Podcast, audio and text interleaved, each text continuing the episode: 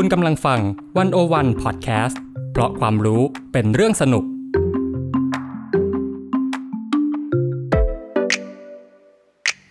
101 In Focus เจาะไฮไลท์เด่น เศรษฐกิจสังคมการเมืองทั้งไทยและเทศโดยกองบรรณาธิการ The101.world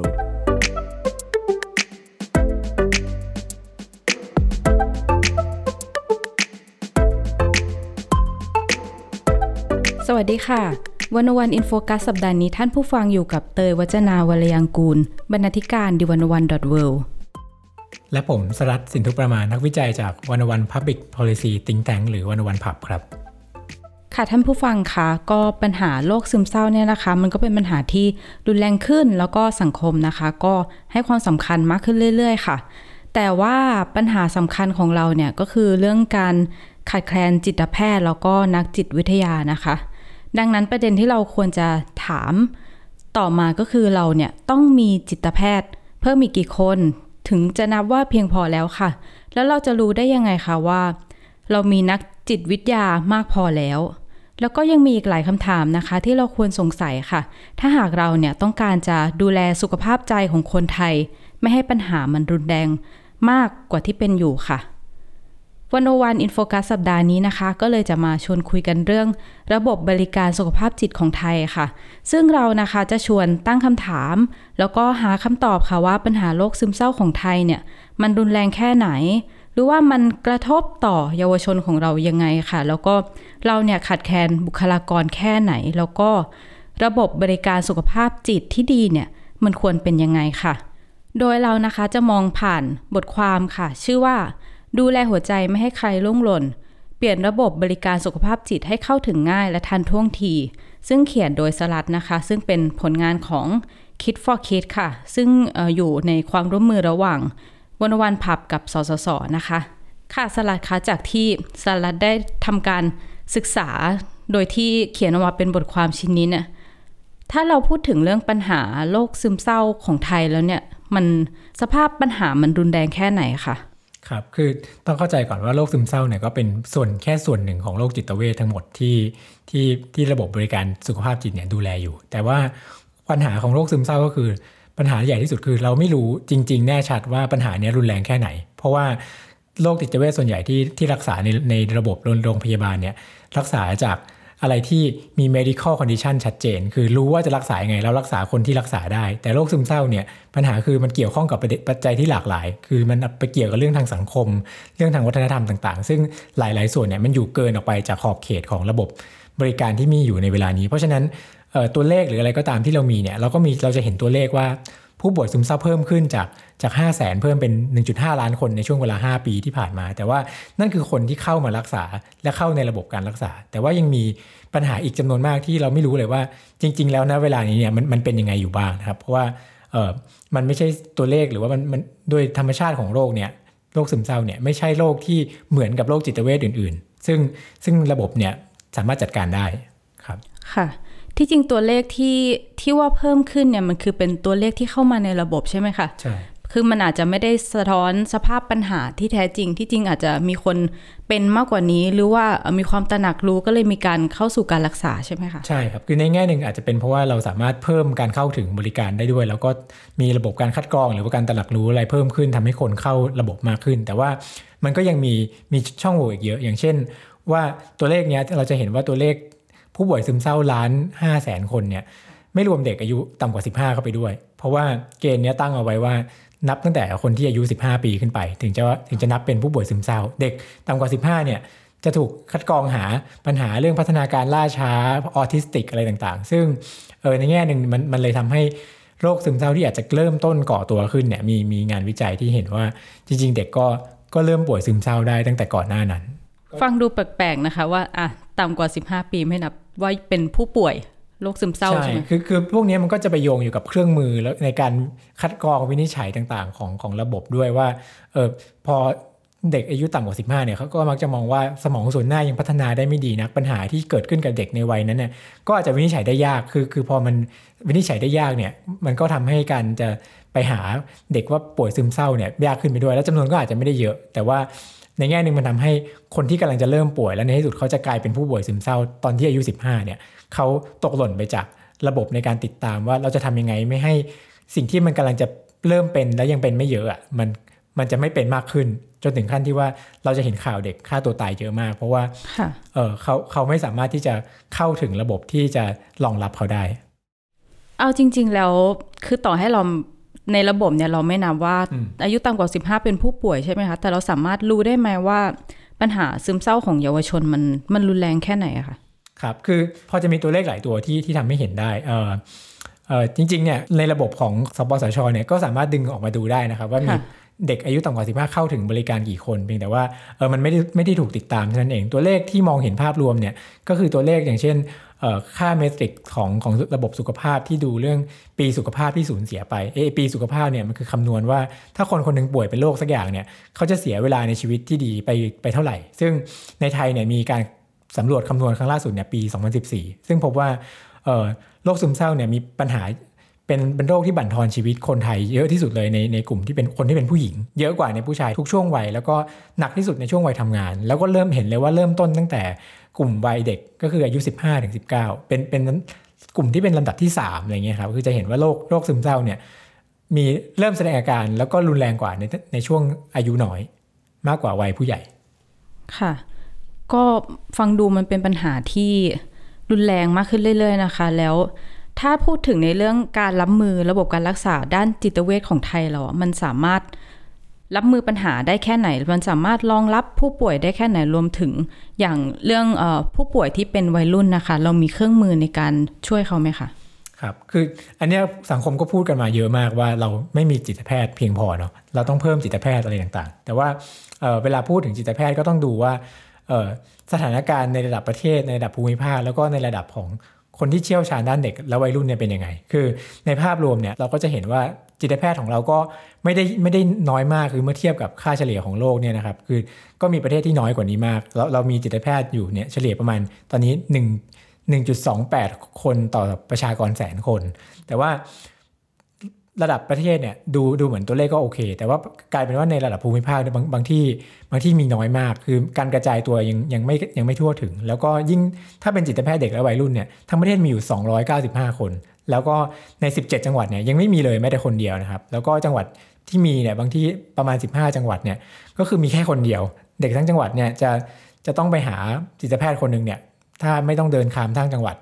ก็ต้องไปรอคิวกันอยู่สำหรับ จังหวัดที่มีจิตแพทย์น้อยมากอะไรเงี้ยนะครับค่ะคือเข้าใจว่าคือตัวเลขทั้งทั้งประเทศเนี่ยมันมันก็พอจะโอเค แต่ว่าที่จริงมันอาจจะรวมอยู่ในกรุงเทพหรือว่าเมืองใหญ่ใช่ไหมคะใช่ค่ะ แล้วยิ่งถ้ามองดูแล้วเรื่องจิตแพทย์เด็กนี่น่าจะยิ่งหนักขึ้น เพราะว่าในบางจังหวัดก็คือไม่มีเลย ใช่ค่ะ แล้วคือนอกจากจิตแพทย์เนี่ยก็เข้าใจว่ามันมันต้องมีสาย support ตำแหน่งอื่น ๆ ที่เกี่ยวข้องในระบบเนี่ย ในส่วนนี้เรามีเพียงพอไหมคะฝ่ายที่ทำงานสนับสนุนเนี่ยค่ะครับคือเวลาไปคุยกับบุคลากรที่ทำทำงานด้านสุขภาพจิตเนี่ยก็เขาก็จะพูดกันตลอดว่าจริง ๆ แล้ว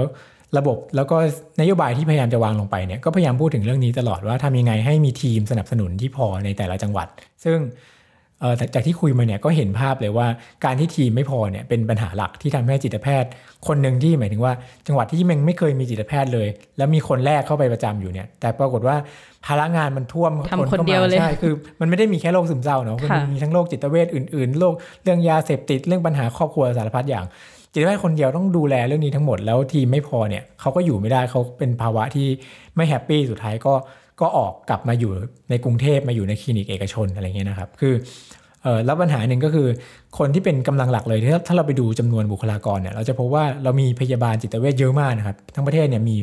4,000 กว่าคนเออเป็นเรียกว่าเป็นกำลังหลักของของการทำงานด้านนี้เลย แต่ว่าพยาบาลก็ทำงานหนักเหมือนกันครับคือก็ต้องทำงานพยาบาลทั่วไปด้วย เพราะว่า พยาบาลก็ไม่พอก็ต้องทำงานช่วยด้านอื่นๆ ดูแม่และเด็กดูคลินิกอื่นก็คือไม่ได้เวลาทำจิตเวชอย่างเดียว ใช่เวลาที่จะเอามาดูคลินิกจิตเวชบางที่ที่ไม่มีจิตแพทย์เนี่ยความจริงพยาบาลช่วยเปิดคลินิกได้ ให้ให้คำปรึกษาเบื้องต้นได้ แต่ว่าก็เปิดได้แค่สัปดาห์ละวันอะไรเงี้ยครับก็คือเป็นเป็นปริมาณที่ไม่พอเพราะว่าคนเขาก็ป่วยกันตลอดโลกนี้ แต่ว่าคลินิกเปิดได้วันเดียวต่อสัปดาห์อืม คือที่จริงแล้วถ้าถ้าจิตแพทย์ขาดแคลนเนี่ยที่จริงมันก็ยังมีตำแหน่งอื่น ๆ ที่สามารถช่วยคัดกรองหรือว่าช่วยบรรเทาปัญหาได้ แต่ที่จริงตำแหน่งอื่นเราก็ขาดแคลนเหมือนกันใช่ไหมคะ แล้วทีนี้พอปัญหามันหนักแบบเนี้ยภาครัฐเรามีการวางแผนแบบว่าจะเพิ่มกำลังคนอะไรยังไงไหมคะครับคือจริง ๆ ประเทศไทยเนี่ยมีสิ่งที่เรียกว่าแผนพัฒนาสุขภาพจิตนะครับ ฉบับที่ 1 ซึ่งประกาศใช้ประมาณปี 2018 ตามยุทธศาสตร์ 20 ปีเลย ซึ่งเข้าใจว่าแผนการประกาศใช้แผนเนี่ยก็เป็นสิ่งที่ทำตามเอ่อคำแนะนำเชิงนโยบายของ WHO นั่นแหละ คือถ้าเราไปดูว่า WHO แนะนำอะไรมาเนี่ย ไทยเป็นประเทศที่ทำได้ทุกอย่างนะครับทำได้ทุกเรื่องแทแทบจะทุกข้อ แต่ว่าถามว่าสิ่งที่เราทำได้เนี่ยมันมันใช้ได้แค่ไหน หรือว่ามันมันทำได้เกิดผลจริงแค่ไหนเนี่ยต้องมาดู เพราะว่าแผนเนี่ยเราตั้งเป้าบุคลากรสายสนับสนุนไว้เยอะมาก คือคือเราก็เขาเหมือนจะเข้าใจว่าเราต้องมีบุคลากรสนับสนุนที่เพียงพอตั้งเป้าพยาบาลไว้ 20 ปีเนี่ยนะครับ 30 คนต่อแสนประชากร จากจากที่ตอนนี้เรามีอยู่ประมาณ 6 กว่ากว่าๆเออแต่ว่าปรากฏว่าแผนที่ตั้งไว้เนี่ยยังห่างไกลมากมติครมล่าสุดที่ออกมาเมื่อเดือนมกมกราเดือนที่แล้วที่ผ่านมาเนี่ยจะผลิตพยาบาลเพิ่มพันหกคนพยาบาลจิตเวชนะครับไม่ใช่พยาบาลทั่วไป ใน 5 ปีข้างหน้าเนี่ยเท่ากับว่าเราจะมีพยาบาลเพิ่มขึ้นประมาณ 8.6 คนต่อแสนประชากร แต่ว่าเราตั้งเป้าไว้ 15 คือยังยังขาดไปเยอะ แต่ในในทางกลับกันคือ เราก็ตั้งเป้าจิตแพทย์ไว้ต่ำเกินไป คือเป้าที่ตั้งไว้เนี่ย ใน 5 ปีข้างหน้าเนี่ยปรากฏว่าเราทำได้แล้วตั้งแต่ตั้งแต่ปีนี้อ้าวเออกลายเป็นว่าเราตั้งเป้าจิตแพทย์ต่ำตั้งเป้าบุคลากรสูงแล้วทำไม่ได้ คือ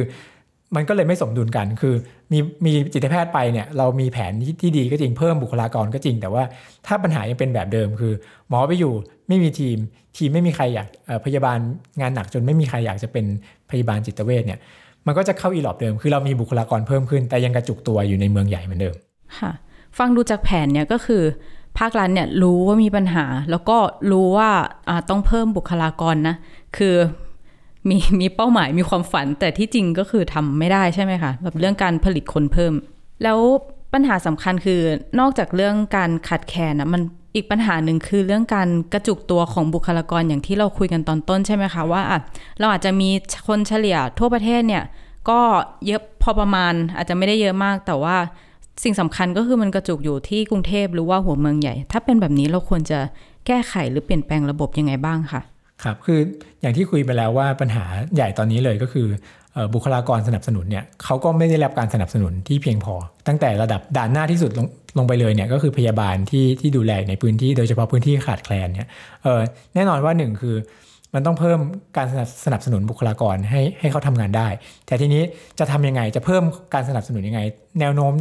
ทิศทางที่เป็นอยู่ตอนนี้ก็คือเราเพิ่มคน เราพยายามจะทำให้มีคนมากพอ ซึ่งจุดหนึ่งเราจะทำให้พยาบาลจิตเวชมีเวลามากพอที่จะได้ทำงานเต็มที่ก็ได้ แต่ว่าทีนี้ระบบเนี่ยก็ควรจะต้องไปดูต่อว่าอะไรมันคือระบบที่ทำให้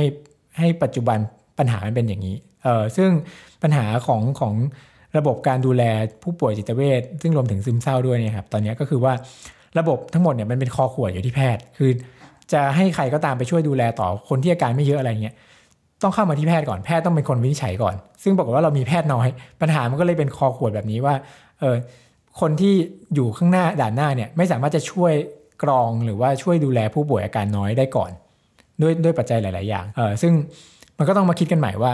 นอกจากเราแค่จะเพิ่มบุคลากรเพิ่มการคัดกรองเนี่ย เราจะเปลี่ยนระบบยังไง ค่ะ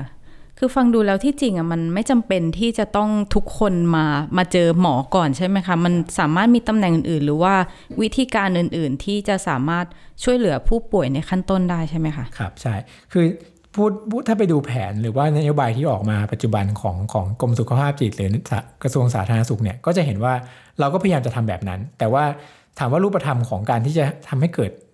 รูปรูปแบบการบริการแบบนั้นได้เนี่ยมันต้องทำอะไรบ้างเนี่ยยังยังไม่ค่อยชัดเจน คือเรายังพูดถึงแค่เพิ่มการคัดกรองเพิ่มบุคลากร คือถ้าลองดูตัวอย่างของของต่างประเทศที่ที่ทำสำเร็จมาแล้ว อย่างเช่นที่อังกฤษเนี่ยนะครับมันก็จะพอจะเห็นโมเดล คือที่อังกฤษเนี่ยก็เริ่มเริ่มจริงๆ เริ่มในเวลาไล่เรียกกับเรา ตั้งแต่ปี 2008 ก็คือมีโครงการที่พยายามจะเพิ่มการเข้าถึงการบำบัดทางจิตเวชให้ได้ทำยังไง คือที่อังกฤษเนี่ยจริงๆมี 2 ปัจจัยหลักๆ ที่ที่เราไม่ได้ทำนะอันแรกคือ เพิ่มบุคลากรสร้างตำแหน่งใหม่ขึ้นมาเลย เขาเรียกว่าเป็น psychological well-being practitioner หรือว่าขอเรียกง่าย ๆ ว่าเป็นนักดูแลสุขภาพใจ คือออนักดูแลสุขภาพใจเนี่ยก็จะเป็นคนที่ได้รับการฝึกให้บำบัดด้วยการพูดคุย ระบบของอังกฤษเนี่ยมองว่าการบริการต้องเป็นไปแบบตามลำดับขั้นหรือ step care คือคนที่ป่วยน้อยเนี่ยจริง ๆ แล้วมีจำนวนเยอะมาก ไม่ควรจะต้องรอแล้วปล่อยให้อาการเนี่ยเพิ่มมากขึ้นจนไปถึงอาการหนัก แล้วก็คนเหล่านี้ควรจะได้รับการบำบัดโดยเร็วที่สุดเลย และเพื่อที่จะทำให้คนที่ต้องการความช่วยเหลือจริง ๆ คนที่อาการมากเนี่ยได้รับการส่งต่อไปหาคนลำดับสูงขึ้นไปทีละขั้นทีละขั้น สุดท้ายแล้วจิตแพทย์จะเป็นทางเลือกสุดท้ายเลยของของการรักษา ไม่ว่าจะเป็นโรคจิตเวชหรือโรคซึมเศร้าเออแต่ว่าคนที่อาการน้อยเนี่ยจะเข้าถึงนักดูแลสุขภาพใจเบื้องต้นเหล่านี้ที่อยู่ใกล้ แล้วก็ช่วยพูดคุยแก้ไขปัญหาสำหรับคนที่อาการไม่เยอะได้ก่อน กับอีกอย่างหนึ่งอีกข้อหนึ่งที่ทำให้ระบบนี้มัน work เนี่ย เพราะว่าการติดตามในบ้านเราจะเรียกว่าตัวชี้วัดเนาะว่าเราจะรู้ได้ไงว่าจิตแพทย์เนี่ยมีพอหรือยังบริการที่เรามีอยู่ตอนนี้มันใช้ได้หรือยังคนเข้าถึงบริการหรือยังเนี่ยในประเทศไทยตอนนี้เรามีการติดตามว่าคนเข้าถึงบริการสุขภาพจิต เอาเฉพาะผู้ป่วยซึมเศร้าเนี่ยนะครับเข้าถึงบริการ 80กว่าเปอร์เซ็นต์ดูดูเป็นตัวเลขที่ที่เยอะมากดีมากว่าโอ้โหคนเข้าถึงบริการได้ตั้งเยอะ แต่ว่าไปดูรายจังหวัดเนี่ยจะจะเจอว่าหลายจังหวัดนี่ เข้าถึงเกินร้อยเปอร์เซ็นต์อืมถ้าจำไม่ผิดเออสิงห์บุรีเนี่ยเข้าถึง 200 กว่าเปอร์เซ็นต์คือทำไมถึงมีคนเข้าถึงบริการไปถึง 200%ได้ คือ มันก็เกิดจากปัญหาว่าเราไม่รู้เนื่องเนื่องจากอย่างที่พูดตอนต้นว่า เราไม่มีทางรู้ว่าคนป่วยซึมเศร้าจริง ๆ ในสังคมของเรามีเยอะแค่ไหน มันไม่แสดงมันไม่เห็นชัดเจน มันไม่เหมือนคนแบบจามเป็นหวัดเป็นไข้อะไรอย่างนี้ใช่ไหมเราก็ใช้วิธีประเมินความชุกเอาว่ามันมีเท่าไหร่ ทีนี้พอประเมินต่ำเกินไปเนี่ย เมื่อเอามาหารกันแล้ว ก็เลยกลายเป็นว่าคนที่เข้ามารักษาเนี่ยเยอะกว่า จำนวนที่เราประเมินไว้ ทีนี้ที่อังกฤษเนี่ยวิธีการก็คือ คิดใหม่ทำงี้แล้วกัน ดูเวลารอคอย คือดูว่าคนที่มาเริ่มเข้าติดต่อเข้ามาว่าเขาอยากจะรับการบำบัดหรือได้อยากจะได้รับการวินิจฉัยจากแพทย์เนี่ยต้องรอนานเท่าไหร่จนกว่าเขาจะได้เข้ารับการบำบัดเซสชันแรกเออซึ่งซึ่งอย่างในอังกฤษเนี่ยก็การติดตามเนี่ยก็ทำให้เห็นว่าพื้นที่ไหนต้องรอนาน พื้นที่ไหนต้องรอน้อย แล้วก็สิ่งที่เขาพยายามจะทำก็คือทำให้คนเข้าถึงการบำบัดได้เร็วที่สุด ประมาณ8 89%ของผู้ป่วยซึมเศร้าที่อังกฤษเนี่ยเข้าถึงการบำบัดได้ภายใน 6 สัปดาห์ ซึ่งซึ่งเร็วมากเเพราะว่าคนส่วนใหญ่ก็ก็ไม่ได้มีอาการเยอะ ก็จะเข้าไปคุยกับนักบำบัด นักดูแลสุขภาพใจเนี่ยเบื้องต้นก่อนที่อาการจะเยอะเป็นแบบนี้ เป็นโครงการที่น่าสนใจนะคะ เพราะว่าเอาจริง ๆ แล้วคือผู้ป่วยเนี่ยมันก็มีหลายระดับนะคะ มีหลายสเต็ปยิ่งถ้าได้รับการ ช่วยเหลือหรือว่าได้รับการรักษาที่เร็วเท่าไหร่ก็ ก็จะยิ่งดีขึ้นเท่านั้น เพราะว่าผู้ป่วยเนี่ยอาการยังไม่หนักจนถึงขนาดว่า ต้องรับการรักษาในโรงพยาบาลหรือว่าต้องกินยา ทีนี้มันมันมีวิธีการอื่นอีกไหมคะ ที่เราจะสามารถช่วยเหลือผู้ป่วยในขั้นต้นหรือว่าเป็นวิธีทางเลือกอื่นๆนะคะครับคืออย่างที่บอกไปว่าผู้ป่วยเนี่ยจำนวนเยอะเลยเนี่ยอยู่นอกโรงพยาบาลเนาะมีมีการสำรวจปีที่แล้วปี 2022 ว่า ผู้ป่วยซึมเศร้าที่มีอาการเข้าขั้นซึมเศร้าเนี่ยประมาณ1ใน3เนี่ยใช้เวลาประมาณเกิน 2 ปี กว่าที่จะตัดสินใจมามาพบแพทย์หรือว่านานอยู่นะคะใช่ตัดสินใจว่าจะไปรักษาอะไรก็ตามเนี่ยคือคือหลายคนไม่รู้ไม่รู้ตัวหรือมันค่อยๆ มันค่อยๆ เพิ่มขึ้นมันเป็นอาการที่มันไม่ได้เห็นอะมันมันเกิดขึ้นในจิตใจของเรา เพราะฉะนั้นคนที่อยู่นอกโรงพยาบาลเหล่านี้ เราไม่รู้เลยว่าเขาอยู่ที่ไหน เขารู้ตัวหรือเปล่าว่าเขาป่วย หรือเราจะเข้าถึงเขาได้ยังไงแล้วระบบของเราเนี่ยก็ไม่สามารถจะรองรับเขาได้ เพราะว่าระบบเราก็ต้องคิดจากปริมาณของงานที่จะเข้ามาในโรงพยาบาลจริง ๆจำนวนบุคลากรเนี่ยเราคำนวณจากพลังงานในโรงพยาบาลนะครับ เพราะฉะนั้นคนที่เขาอยู่นอกโรงพยาบาลเนี่ยเขาไม่ได้เขาไม่ได้อยู่ในการไม่ได้ถูกนับเนอะคิดคำนวณเหล่านี้เพราะฉะนั้นบุคลากรเราจะต้องมีน้อยกว่า จำนวนผู้ป่วยจริงอยู่เสมอที่อยู่นอกโรงพยาบาล ทีนี้ในหลายที่ในในโลกเนี้ยมันก็มีปัญหาแบบแบบเดียวกันนี่แหละ โดยเฉพาะประเทศที่บุคลากรขาดแคลนมากๆ อย่างเช่นในแอฟริกาอะไรอย่างเงี้ยนะครับก็มีโครงการที่ที่น่าสนใจหลายอันมาก เลือกเลือกมาเล่าแค่แค่อันเดียวคือเออเป็นโครงการในในซิมบับเวชื่อว่า friendship bench หรือว่าเป็นมานั่งมิตรภาพแล้วกันเนาะเออไอ friendship bench เนี่ยไอเดียก็คือว่าประเทศเรามีจิตแพทย์น้อยมาก ทั้งประเทศมีอยู่ 19 คน แต่ว่าคนป่วยมันก็มีทำยังไง ก็ เอาเลือกเอาคนที่น่าจะเป็นคนที่มีมีความเป็นไปได้ที่จะช่วยเหลือคนในชุมชนได้ นั่นก็คือเออคุณยายนะครับคุณย่าคุณยายเขาเรียกแกรนมาเนี่ยก็จะเอาคุณยายเนี่ยไม่ได้เอามาช่วยเหลือแบบไปเรื่อยนะครับ ก็คือเอามาฝึกให้เข้าใจเครื่องมือที่ที่มันก็มีหลักฐานทางวิทยาศาสตร์รองรับ อย่างเช่นเครื่องมือที่เราจะเรียกกันว่าการบำบัดเชิงความคิดและพฤติกรรมหรือว่า CBT เนี่ยก็ทำให้คุณยายเหล่านี้มีเครื่องมือในการ พูดคุยกับคนที่จะมาปรึกษาได้ แล้วก็ไปนั่งอยู่ตามมานั่งในสวน คนก็จะเห็นจากเสื้อหรือว่าเครื่องแบบที่คุณยายเขาใส่กันอยู่เป็นประจำเนี่ยก็จะเข้าใจว่าอ๋ออันนี้เป็นคนที่เราเข้าไปคุยได้ คิดว่าตัวเองมีปัญหาอะไรเข้าไปคุยปรึกษาได้ แล้วคุณยายก็จะให้คำแนะนำครับว่า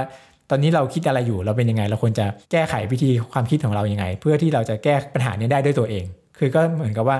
โอเค คนที่มีอาการยังไม่เยอะเนี่ยก็สามารถจะ เข้าถึงอะไรที่มันง่ายมากในชีวิตประจำวันอะคุณแค่เดินผ่านแล้ว เห็นมีคนนั่งอยู่แล้วเดินเข้าไปนั่งคุยกันได้เนี่ย ก็พบว่ามีมีผลจริง ๆ ก็คือมีมีการวิจัยแบบที่มีการควบคุมตัวแปรอะไรต่างๆเนี่ยพบว่าคนที่มาใช้บริการกับกับคุณยายตามมานั่งเนี่ยเออหลังจากผ่านไป 6 เดือนเนี่ยเหลือแค่ 14%ที่ยังที่ยังมีอาการอยู่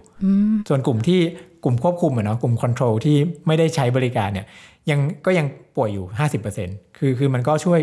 พัฒนา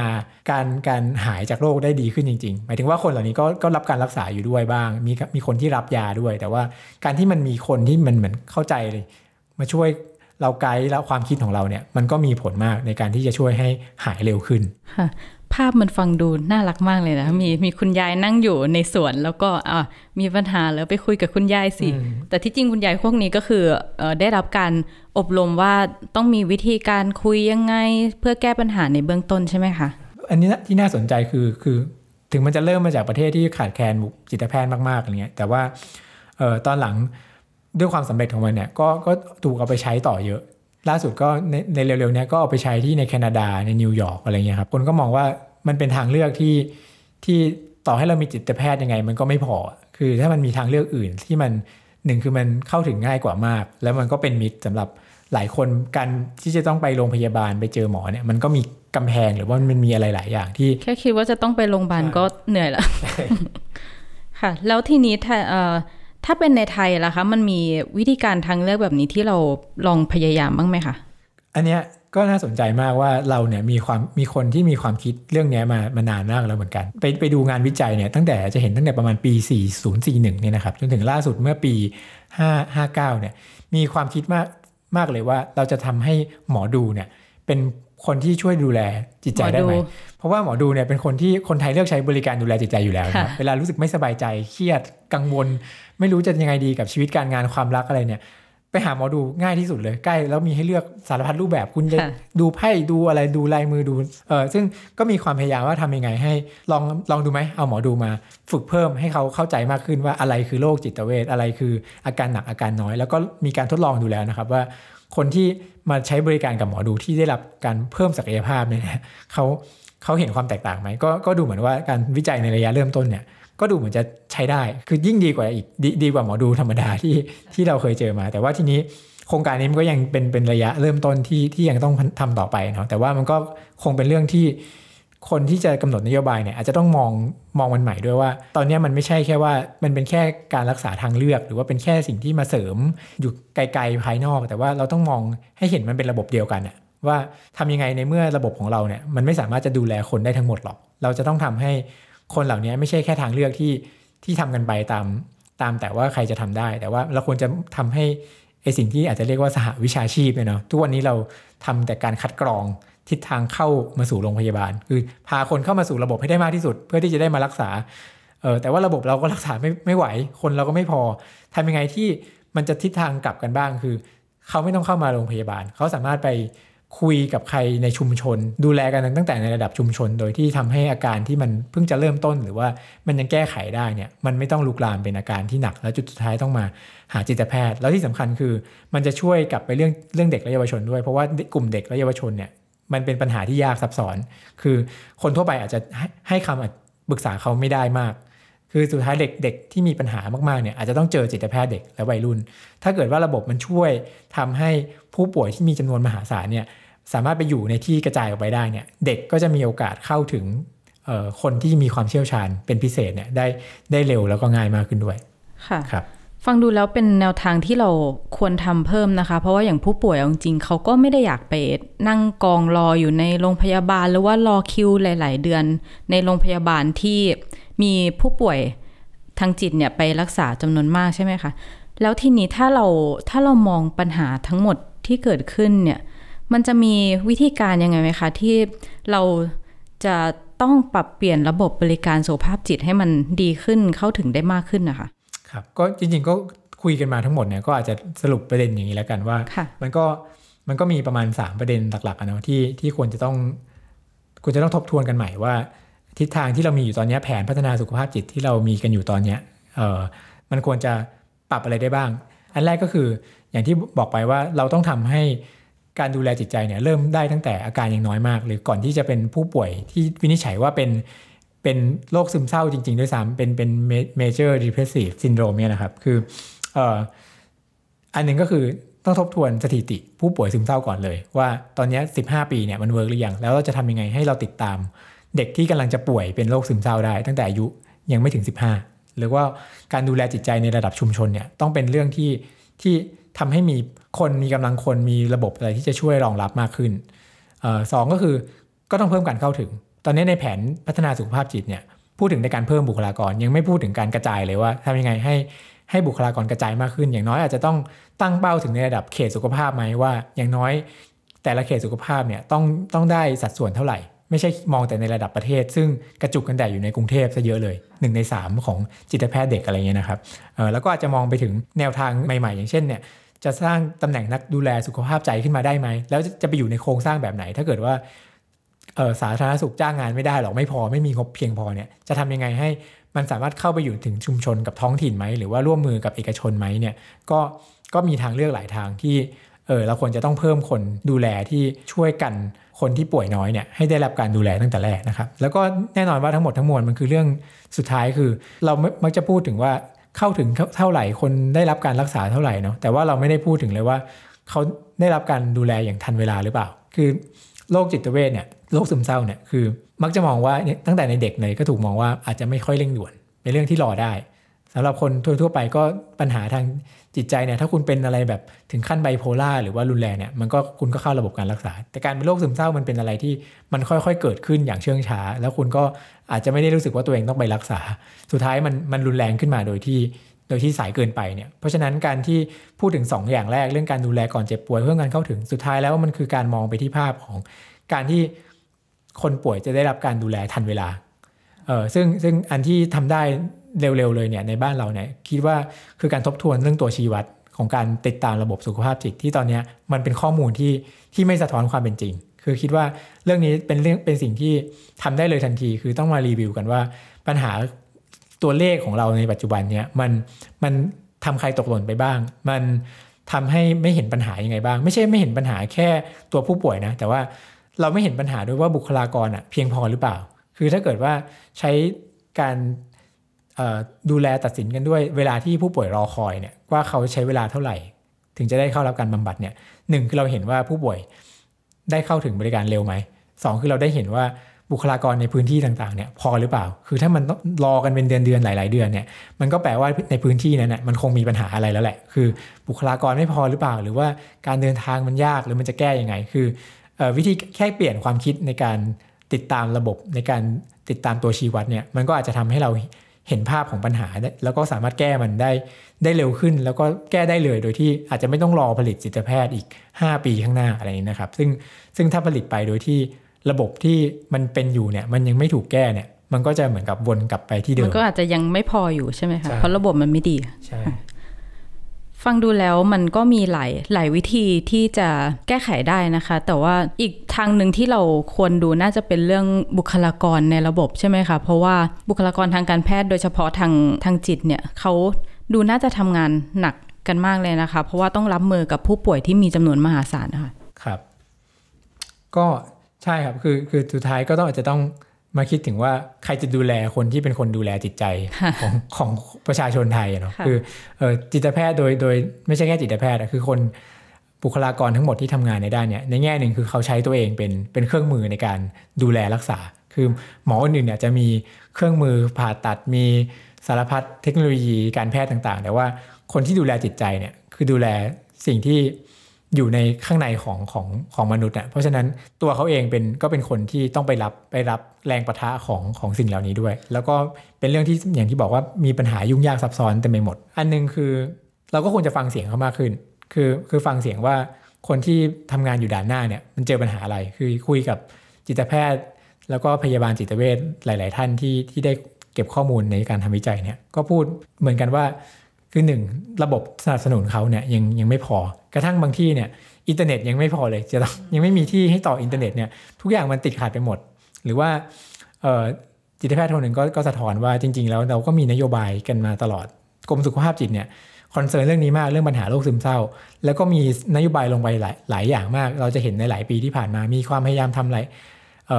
เพิ่มการคัดกรองต่างๆ ซึ่งซึ่งดีมากก็เป็นทิศทางที่ที่ดีแล้ว ไม่ใช่ว่าไม่ได้ทำหรือว่าเราละเลยนะครับ แต่ว่า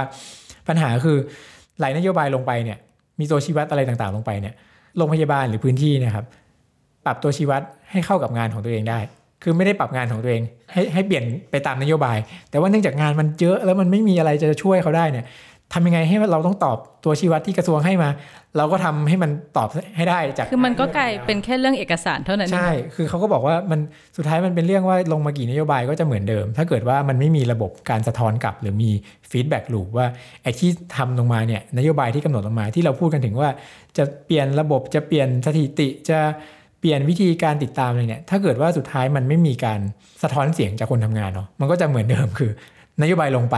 เขาก็ทำเหมือนเดิม แต่ว่านโยบายนั้นก็สำเร็จทุกอย่างเลย ทุกตัวชี้วัดสำเร็จหมดเลย แต่ทุกคนก็ทำเหมือนเดิม ปัญหาก็ยังอยู่เหมือนเดิมที่จริงไม่ได้มีอะไรเปลี่ยนเลยใช่ค่ะ คือฟังดูแล้วจากงานที่มันมันเยอะมันยากมันเหนื่อยเนี่ย มันจะมันจะดีขึ้นได้ถ้าเรามีระบบที่ดีนะคะ อย่างที่สลัดบอกว่ามันก็มีหลายวิธีการที่เราสามารถจะปรับปรุงเปลี่ยนแปลงมันได้ เพราะว่าสุดท้ายเนี่ยผลของมันก็คือการ ดูแลสุขภาพจิตของคนไทยให้มันดีขึ้น แล้วมันก็จะส่งผลต่อไปในในหลาย ๆ เรื่องนะคะ เพราะว่าเรื่องสุขภาพจิตเนี่ยมันมันส่งปัญหาออกไปในหลาย ๆ ทอดหรือว่ามันอาจจะส่งผลถึงถึงเรื่องชีวิตเลยทีเดียวนะคะ ค่ะ แล้วนี่ก็คือรายการวันวันอินโฟกันนะคะสำหรับบทความที่เราหยิบมาพูดกันเนี่ยก็สามารถอ่านได้ทางเว็บไซต์ d ิวันวัน w o r l d นะคะ ค่ะ แล้วก็วันนี้นะคะที่ฉันเตยวัจนาวรยังกูลค่ะ แล้วก็ผมสรัตสินทุปมา ค่ะ พวกเราขอลาไปก่อนสวัสดีค่ะ สวัสดีครับ